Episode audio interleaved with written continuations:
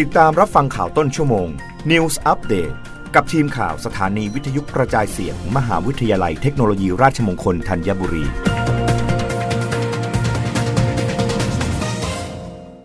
รับฟังข่าวต้นชั่วโมง โดยทีมข่าววิทยุราชมงคลธัญบุรีค่ะ นักวิชาการมอเกษตรชี้ฝีหนองในเนื้อหมูไม่ใช่ภาวะโรค ไม่ติดต่อสู่คน ย้ำควรเลือกซื้อจากผู้ผลิตและแหล่งจำหน่ายที่ได้มาตรฐาน อาจารย์พิชัยจิรวัฒนาพงศ์ผู้ช่วยคณะบดีฝ่ายบริหาร คณะสัตวแพทยศาสตร์ กำแพงแสน อาจารย์ประจำภาควิชาเวชศาสตร์และทรัพยากรการผลิตสัตว์ คณะสัตวแพทยศาสตร์ มหาวิทยาลัยเกษตรศาสตร์เปิดเผยว่า จากการที่มีผู้ใช้ทวิตเตอร์รายหนึ่ง พบฝีน้องในเนื้อหมูสดสไลด์ในร้านชาบูดังแห่งหนึ่ง กรณีดังกล่าวนั้น ฝีน้องไม่ได้เกิดจากการที่หมูเป็นโรค แต่เกิดจากการจัดการในเรื่องของความสะอาด ในการใช้เข็มฉีดวัคซีน หรือยาในหมู หากขั้นตอนไม่สะอาดจะมีเชื้อโรคติดเข้าไปทำให้เกิดฝีน้องตรงตำแหน่งที่ฉีดสำหรับโรงชำแหละที่มีกระบวนการผลิตเนื้อหมูที่ได้มาตรฐาน โอกาสที่จะมีฝีน้องหลุดออกมาจำหน่ายนั้นน้อยมากหรือแทบไม่มีเลย เพราะมีการตรวจสอบเนื้อสัตว์ ทั้งกระบวนการตัดแต่งและก่อนจำหน่าย โดยฝีหนองคือเชื้อโรคอย่างหนึ่งที่จะส่งผลต่อสุขภาพของผู้บริโภค ส่วนใหญ่มักพบในเนื้อหมูบริเวณแถวคอหมู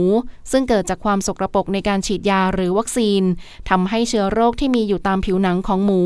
แทรกเข้าไปตามรอยเข็ม แล้วเกิดเป็นฝีหนองที่แถวคอหรือบริเวณที่ฉีด ไม่ได้เกิดจากตัวยาหรือตัววัคซีนแต่อย่างใด หากพบต้องเฉือนหรือตัดส่วนที่เกิดฝีหนองนั้นทิ้ง ห้ามรับประทาน ส่วนที่ไม่เกิดหนองยังสามารถรับประทานได้ เพราะฝีหนองปกติอยู่ในรูปแบบของแคปซูล หากไม่ได้แพร่กระจายออกไปจะไม่เกิดปัญหา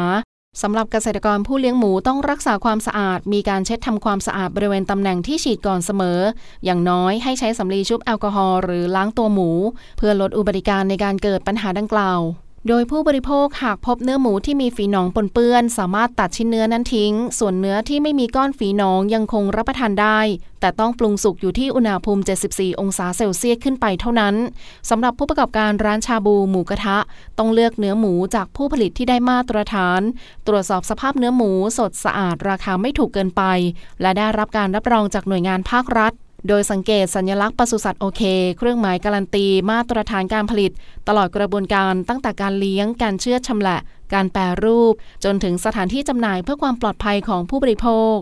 ค รับฟังข่าวครั้งต่อไปได้ในต้นชั่วโมงหน้า กับทีมข่าววิทยุราชมงคลธัญบุรีค่ะ รับฟังข่าวต้นชั่วโมง News Update ครั้งต่อไป กับทีมข่าวสถานีวิทยุกระจายเสียง มหาวิทยาลัยเทคโนโลยีราชมงคลธัญบุรี